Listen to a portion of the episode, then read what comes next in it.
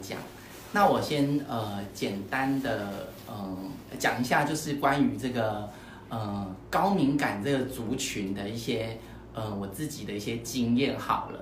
那希望我们的这个主持人呢，赶快把他的录影器材弄好，这样的话才有办法接续下下去哈。基本上啊，大家平常在生活当中啊，会不会遇到某一些某一些的人或某一些的朋友，他们就是会特别的敏感，就是。嗯、可能会有一些超出一般常人，就是所谓的敏感的状态这样子。那嗯、基本上就呃一些研究啊，还有我个人的一些经验，我大概把一些高敏感的这个族群呢，大概分成几个比较会有的一些特质啊、哦。主要我觉得有四项比较会出现的特质。第一个特质就是他们有可能会在呃敏感的地方在于感官上面的高敏感。感官上面高敏感是什么意思呢？就是我们的视觉、嗅觉、听觉，或是我们的触觉。那像是有些人呢，他们呃视觉高敏感的人呢，他们看一些色泽，他们就会哎，怎么那么快就坏了？很快、啊、哦，很快就，就哦，好好好好。那我继续先讲一下，OK，视觉高敏感的部分呢，就是他们看一些呃细微的颜色的变化或一些光影的变化，他们会看得非常的清晰。比如说，我不知道大家有没有呃看到那个 Facebook 前一阵子有一个变色力的小游戏，就是在很多的有颜色圈圈里面找出一个跟大家都不一样的圈圈这样子。然后，那这个部分其实对于这种视觉高敏感的人呢，他们其实就更加的擅长。哎、欸，我有玩那个游戏，哎，就差不多就是他会很快速，就是要在几秒内就找完，然后就马上换下一题。对，我大概只能做三题，然后到第四题之后就看不出来了。对啊，那你那你超不敏感。是是是，对对，因为通常我看一般人好像也有玩到二十几题或三十题的。真假的？原来、啊、有那么多题。对对对。好。好那这个是触觉呃视觉的高敏感啊，嗯、那听觉的高敏感就是说他会听到很多很细小的声音，包括像我们空间里面背景的一些白噪音啊，或者是像我们呃平常在冷气房里面我们在互动的时候，其实可能就会 focus 在对方的呃话语里面这样子，但是呢，他们可能会同时听到那个冷气的声音，而且他会觉得很大声。所以他就会觉得被受到干扰，所以这些人他们可能就会需要，就是呃在更安静的地方来去跟他们互呃互动。所以通常如果是听觉高敏感的人啊，通常要跟他互动的时候，你们我们的讲话就不能够太大声，像现在讲话就有点太大声，是你就要恢复成比较小声的说话方式，然后觉得问他这样子，哎，O 不 OK 哦，这样子。嗯，OK。好，他没有听到啊，所以大概就是这样子啦。那如果是触觉高敏感的话，呃，大家有没有一些经验？就是小时候我们穿衣服啊，一些那个衣领的标签啊，或一些 mark 啊，它不是凸出来吗？这些小朋友他会特特别的觉得很不舒服，或者是硬比较硬一点的这种衣服，他们就觉得穿在身上很不舒服这样子。那很多大人就会觉得说，你是就是。很很烦，就是小朋友就是那边故意在那边讲讲一些，就是好像就是干扰大家的事情，但是殊不知其实他是真的会很不舒服，触觉很敏感，所以当你碰到他，或者是你跟他身体上有肢体的接触，他都会特别的敏感这样子哦。嗯，非常了解。对，大概我觉得就是我服务的小朋友，嗯、对啊，对，就是还蛮多小朋友这样的状况的。对啊，像是有些比较。嗯，像是很多自闭症的小朋友，他们是有这些特别敏感的这些状态。嗯嗯嗯，对，就刚刚说，其实听觉敏感啊，触觉敏感是蛮常见的。对对，嗯。不过我觉得，就是其实现在的家长都越来越开明啦。嗯、对啊，就是也不一定就是说觉得小朋友很烦这样子，他可能就是烦恼呃那个 都是要帮他衣服，就是要去挑到他喜欢，要花很多时间在买衣服上面。嗯，可能就需要费一点心思这样子。是啊，对啊。嗯，所以就是我觉得就是这样的家长很伟大。对啊，对啊，就是可以为了小孩，就是可能要去了解到他可能会不舒服的点，对，然后呢去帮忙他想一些办法。对啊，没错。嗯，刚有人留言说什么？这和我今天听到的 autism 情况有百分之八十七像。对。所以八十七分。就是很像啊，对，就就不能太高，对对对，就这个意思。很了，对，不愧是心理系。是，所以嗯。呃刚才说的是感官部分的高敏感，嗯、所以有一部分高敏感的人，他们是这些状态的。嗯，那另外一部分的话呢，是属于直觉性的高敏感。哦，直觉性。对，你有听过这类的吗？没有。直觉性的高敏感大概就会比较发生在，就是他会接收到一些直觉的讯息，比如说他可能就是会，哎，他可能会想到你，想到，呃，就是。你在你在想他的时候，哎，他就会知道你在想他。哦，心电感应，有点类似那种状态，哦、或者是有些比较直觉型的人，他们其实会感受到一些这个大环境磁场的一些波动，所以可能会有一些可能像地震啊，哈，或者是一些呃天灾人祸啊，他们都会造成他们的 那一段时间，他们的个人身体的状态会受到影响。那那类就会比较是直觉的敏感。所以他们也会预测到新冠肺炎这样子吗？嗯，哎，对啊，因为你不有时候有那个书，或者是之前不是有预言家或那 YouTube 有人在说，之前就有人预计二零二零年会有一个肺炎的一个的这个在全球传播嘛？真的？嗯，所以这个就所以早就有人有预感到了。对，所以这个会比较是偏向这种直觉的这种高敏感。嗯，对，那或者是说，哎，到到一些这种比较呃宗教的场合，嗯，那有些人就会觉得呃，或是旁边在、哦、对旁边有人在办丧事，他会感受到一些磁场，他也会不太舒服这样。是，嗯，所以这也可以去解释说，为什么有些小朋友啊，他们可能会看得到一些嗯呃，呃灵体或者是一些东西，然后然后大人就会很很紧张这样子。我觉得这样讲起来，我就觉得，哎，那这样子我认识的高敏感的人，就的确是有这群人在耶。嗯，对啊，的确是有啊，没有错。嗯，所以这群人其实他们平常可能会有很多话没有办法跟一般人讲啊，因为可能一般人就会觉得他们不知道在说什么这样子。是。嗯，对。啊，这个是第二类属于直直觉的高敏感的部分。嗯。那第三部分就是属于比较是偏向情绪的高敏感。嗯，情绪高敏感的部分呢，就是他对于这个别人还有自己的情绪的这个觉察敏锐度非常的高，就是呃，像这类的人啊，其实还蛮容易去觉察到别人的情绪状态的。就是说，今天像假设好了，如果你就是在我旁边，或是住在同一个屋檐里面啊，但是你们没有讲话，可是你自己的情绪状态。我虽然没有跟你互动，但是我在你旁边，我就感觉到了。哦，嗯，所以这个话其实就会是属于比较情绪高敏感的人。我觉得这样的人很适合当心理师，哎。对，但是也是会稍微辛苦一点嘛。因为其实像本人啊，其实以前在医院工作的时候，其实就有点这个状况，就是我其实对于别人的情绪是非常敏感的。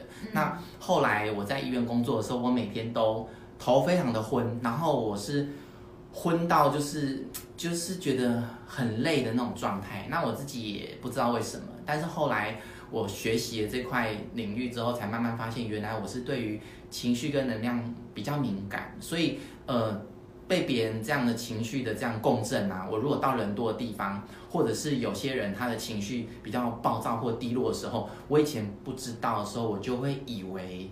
就是我不知道为什么会莫名其妙的不开心，或者是莫名其妙的悲伤，嗯，然后我就以我就觉得自己怎么那么混乱，那后来才发现说，哦，原来这是别人的东西，对，嗯，你你刚才在干嘛？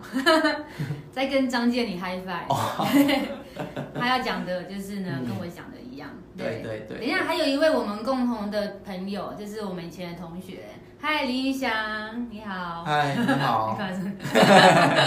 OK。耶，欢迎你来。嗯。刚刚林胜峰正在讲说他为什么离开医院的原因。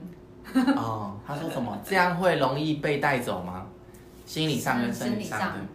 就是这这类的人，如果他自己不够稳定的话，的确会受到外界环境跟别人的影响，会比一般人还要。受影响许多，所以其实我觉得第一部分就是他要先明白一件事情，就是呃有些东西是别人的情绪跟别人的问题，他不要全部都往自己身上去吸收跟揽在自己身上。第二个部分就是他可以学习一些可以把更多能量稳定在自己身上的方法，嗯，然后把专注力回到自己身上，这样子的话，他就比较不会受到别人的共振跟影响。嗯。嗯，所以你刚好回应到就是你的粉丝的问题哦，对，他有说到情绪高敏感的话该怎么办呢？嗯，对，就是我们等一下还会再细讲啦。好，对对对，不过你刚刚就已经有先提点的一个重点，对对，就是要先专注回到自己身上。没错，对，嗯。不过我刚刚你讲到医院，我觉得的确医院是一个很容易受到干扰的环境耶。的确啊，因为其实医院在医院工作的人，其实更需要让自己更稳定，因为每天来的都是很很需要，而且呃状态比较低落的人，所以就需要更能够稳定自己。嗯。对啊，就是像我在儿童早疗中心里面，对啊，那但是我们其实也是整个大医院里面的其中一个科这样子，对啊，必须要跟很多其他科一起共用那些空间，对，对，就是很多的确不是自己能够决定的事情啦，嗯嗯对啊，所以就相信就是对于高敏感的人来说，的确这样的刺激环境对他来说真的太刺激了，对，没有错，嗯嗯，嗨嗨，欢迎你们进来。好，那刚刚讲到说情绪敏感讲完了，对，那还有第四个部分，嗯，第四个部分比较是偏向生理上面的高敏感，嗯，生理上面，嗯，就是生理他们在生生理的机能上面是会比较敏感的，就是，是。呃，可能遇到一个刺激来源啊，他就比较容易会有过敏。或者是他会比别人就是有更多的免疫的反应会出现，嗯，嗯，所以这类的朋友啊，他们的这个比呃过敏的几率也会比一般人还要来得高，这样子。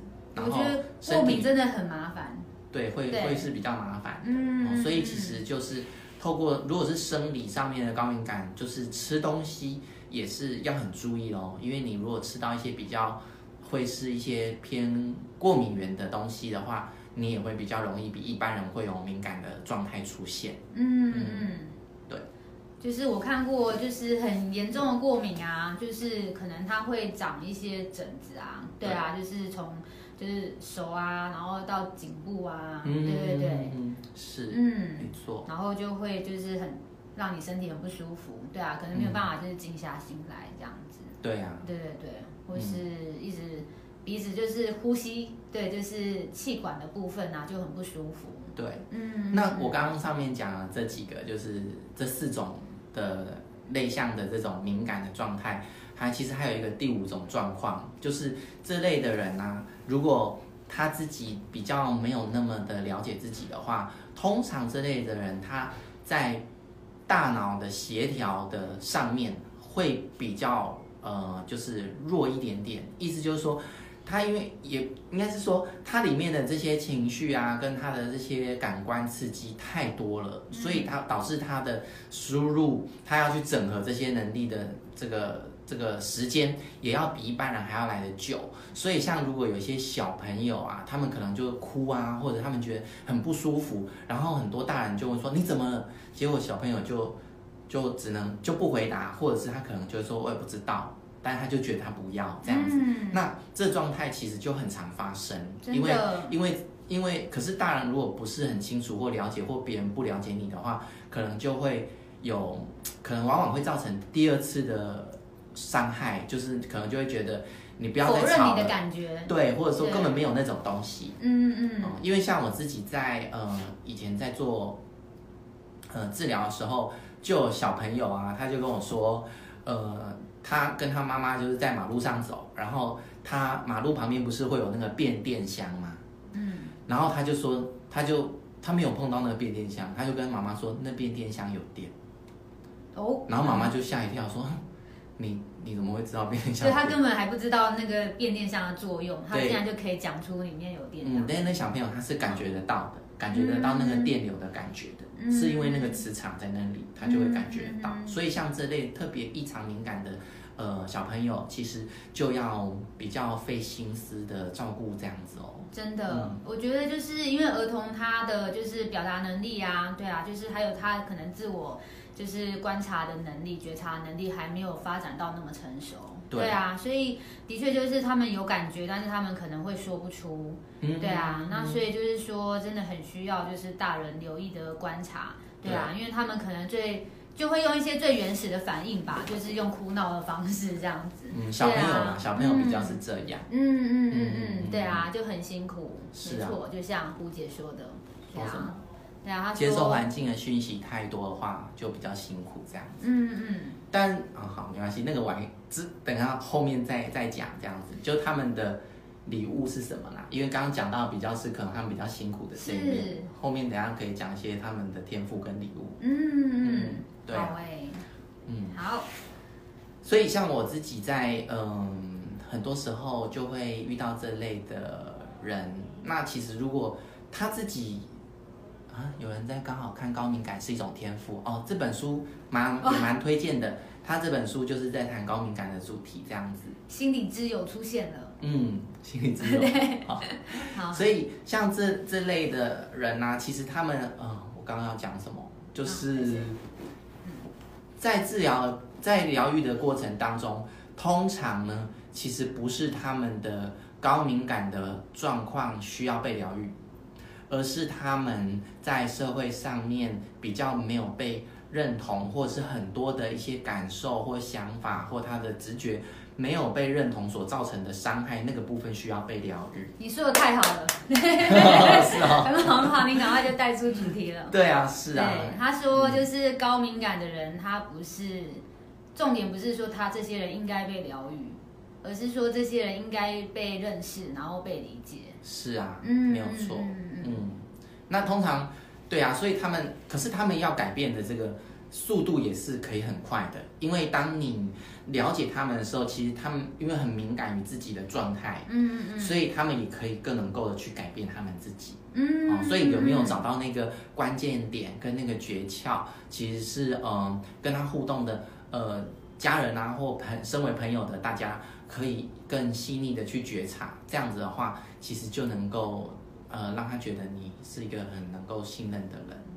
哎、欸，说很对，就是你意思说，就是其实个性太大辣辣，就会觉得对啊没有啊，对啊，那这样又怎么样吗？对，那这样的人事实上他可能不太去会去觉察，可能自己怎么样的反应，可能造成就是是什么样的后果。对，其实这样的人可能不太会知道要怎么去调整自己。对啊，没错。嗯嗯嗯。像有一个朋友就说。有成人长大后仍持续受到接收讯息过多所苦吗？有啊，其实是非常多的，因为因为这些高敏感的小孩就在你手上啊，因为高敏感的小孩长大就变成高敏感大人，就是就是他们的敏感，嗯，如果应该是说，如果在成长过程当中，他们开始去否认自己，或者是开始不想要去。感受自己的情绪或自己的感觉，他们慢慢就会开始把这些的能力关起来，或者是把它切断了，所以他们慢慢就会失去了他们应该要有的活力，跟应该要有的情绪或应该要有的这种生命动能，所以他们就会开始变得好像好像很麻木这样子。嗯嗯，其实这个切断也是我们人类的一种。一种自我防卫的功能呐、啊，这样子，所以所以这样的人他们就会就会切断，但是如果他们没有切断的话，他们一样在高，就是长大之后就会变成变成一个很高敏感的大人。那其实这个高敏感说到，如果可以把它转换成呃用一个礼物的角度来去思考的话，他们其实对人是非常敏锐的。我所以所以他们等一下，我先、嗯、先打断一下，好，对啊，就是。他们的确是可以因为这些能力让他们有一些天赋。对。对啊，那我刚刚听到前面是你说有些人他就选择用就是自我麻木的方式切断跟外界讯息接收的管道。对。这样难道不会造成他什么心理上面的问题吗？哦，会啊。像我自己以前就是有点类似用这种方式在处理自己的状态。嗯。就是因为感受到非常多的情绪，然后我又想要让自己稳定，看起来不要那么的。呃，情绪很多这样，所以我就会很习惯。不想要造成别人的麻烦。对，这个一个、嗯、一个部分也是需要去学习的，嗯、就是他们因为很很能够了解别人的状态，所以也会因此而不想要就是麻烦到别人，或者是去干扰到别人，或是觉得自己讲出。真实自己的感受的时候，会造成别人的困扰，那他们就会习惯把它隐藏起来。对啊，就是如果你在团体当中，就是别人都没事，为什么就你有事那种感觉？嗯，所以通常会有一些状况，就是在成长路上会格外觉得有那种好像比较格格不入，或者是比较孤单的感觉会出现。嗯，嗯，所以他们可能会呃，如果是到比较比较严重的状态，可能很多去医院求助的时候，医生可能就会诊断他们就是你就是忧郁。嗯，但是他们没有从比较呃。就是要看的比较久啦，看久一点才能看到背后比较深的状态。就是他们其实是因为比较高敏感，他们表达没有人能够去了解，所以造成他们被这个否定久了，他们自然而然觉得孤单、忧郁的状态。这样真的，所以有些表面看起来是忧郁的症状，嗯、但是他背后事实上真正的核心是他的情绪是很敏感的。对。对。对，阿通阿通常说，如果是以这样的方式来去处理自己的情绪的话，通常呢会出现有一种状态，就是呃情绪就会可能稳定一段时间，嗯，然后就觉得受不了就崩溃爆炸，嗯，就嘣，然后又隔一段时间又稳定下来，又嘣又爆炸这样子，所以他们就会觉得说，他们也会很挣扎，就是啊是不是要去看一下咨询啊这样，结果他就崩溃了，就崩溃完之后他又觉得说，哎好像又好了。他就觉得好像又不用去了，嗯、就在那边拉扯。嗯、那其实实际上，因为我们的身体是一个有限的，呃，有机体嘛，就是像是一个容器一样。如果我们的资讯都没有流动，没有讲出来，或者是我们的情绪能量都塞在我们自己里面，没有释放出来的话，身体就像一个水库没有泄洪。那等到满水位，只要一点点小水滴啊，它就溢出来了。所以这些人久了就会变得更敏感，或者是一点小事就崩溃，那就是这样的原理。所以呢，在协助自己疗愈的过程，就是要让自己可以去把这些情绪先做一些适当的抒发。那当然要找一个安全的管道，而且也要让他们觉得你是可以被信任的人。你说的是很实际的现实状况，对啊，对，因为我也可以从就是可能就是我的亲朋好友啊，对啊，的确就是因为我当心理师嘛，对啊，所以的确就是可能有人也是呃，可能他的朋友啊，就是遇到了这样的问题，他朋友家遇到这样的问题，对，对啊，就是也是会来咨询我说，哦，那这样的问题我可以找谁？对啊，然后我也是会了解他可能住的地区啊，然后去哪里方便啊，还有他的议题有没有我认识有专长的心理师，对啊，没有，然后就是。就是的确有可能推荐他了，对啊，那但是呢，后来可能过一阵子，然后我也没有去追，然后到后面就是可能在有一次机会遇到，然后我有问他说，哎，那所以你后来有去吗？对啊，他就说哦没有哎，这样子，哦、对对对，的确是可能大家都会在那个你说情绪崩溃的时候，那时候觉得就是我受不了了，不行，就是我现在需要有人帮我这样子，对对，那但是呢。嗯的确，可能又过了那时候，又会可能自己觉得啊，没那么严重吧，对啊，嗯、然后就可能就没有真的去持续的去完成这件事情。对啊，对啊，对啊。所以这个就会变成是有点，嗯，嗯，就是在一个，呃，有点在于一个不良的循环当中，就是没有非常的痛苦，但是也没有舒服的循环。嗯嗯，嗯，所以觉得。呃，这类的朋友啊，就是说，如果你们觉得自己可能有些这样的状况，我觉得可以去，比如说看一些这方面的书，你可以 Google 搜寻高敏感族。现在其实越来越多人就是研究也在讨论这个议题，嗯，或者是去找到一个就是你你你信任的呃心理师或专业人士来去协助你，嗯，这样子。那千万不要觉得自己好像崩溃完之后没事了就又过生活这样，因为其实情绪压力太。太久了没有去处理的话，最后就会在身体症状产生。所以其实现代人这么多的癌症啊，或者很多身体的不舒服，其实很多是因为情绪没有受到呃足够的舒缓跟释放，它就变身心症了。对，它就压抑的转化到身体的细胞上面，就变成是病变这样子。嗯嗯嗯，对啊。然后有人留言说，个人特质需要被正向的诠释，而不是污名化。嗯，我之前就。呃，有有一句话，我觉得是，呃，很关键，就是，呃，叫做高敏感不等于玻璃心。嗯，就是像我自己本人，我看那些就是，呃，芭辣乡土剧，就是我明明知道他们演的那些剧情都非常的洒狗血，然后，但是呢，我在看的时候，我就是会一边说，啊，这个剧情也太洒狗血了吧，这个太八股了吧，但是我眼泪还是流下来了。就是因为那个情绪的共振是很强烈，而且直接就会感受得到的。好，所以所以你好厉害，就是所以理性跟感性两个同时在运作这样。哎呦，你 你敲到你自己的画面，太激动了。对对，所以这这类的这类的状态就是。很多人就说你就是玻璃心，怎么会这样就掉眼泪？其实不是，因为那只是一个情绪的共振。我们不要把它讲成是什么很脆弱或什么的。所以其实这个部分其实是需要被证明、正、嗯、呃端正它的名称的这样子哦。嗯，对，所以看到一个人在哭的时候，对啊，就是呢。其实，所以就是不要太觉得说，就是啊，这个好悲伤哦。我现在就是不做什么的话，就是怎么办？他现在是悲伤，可是事实上他就是在共振啊，他就是在把他的感觉要宣泄出来嘛。嗯，对啊，对啊，对啊。像我自己有想到一个呃客人呐、啊，他就是在疗疗愈室里面，他那时候来的时候，其实他已经切断很深了，就是、嗯、他就是我刚刚说的周期性的爆炸，然后他已经是在公司里面是比较高阶的。人物，嗯，所以基本上每天都是做事忙事务的部分，对于自己的情绪探索其实很少。嗯，那我去问他说，哎，那你此刻或者是你最近有什么样比较常出现的情绪吗？嗯，他往往都没有办法回答说他的情绪是什么，他就说没有什么情绪啊，没有什么感觉啊，等等的。但是实际上我在他面前，我跟他聊天，我是非常有感觉的，因为我我会感觉到他的身体的情绪状态在变化，那我也会因为有这样的。不同的感受，嗯嗯，然后我就只是很简单的带他做，我就带他做一个简单的练习，我就带他做一个身体的呼吸的练习。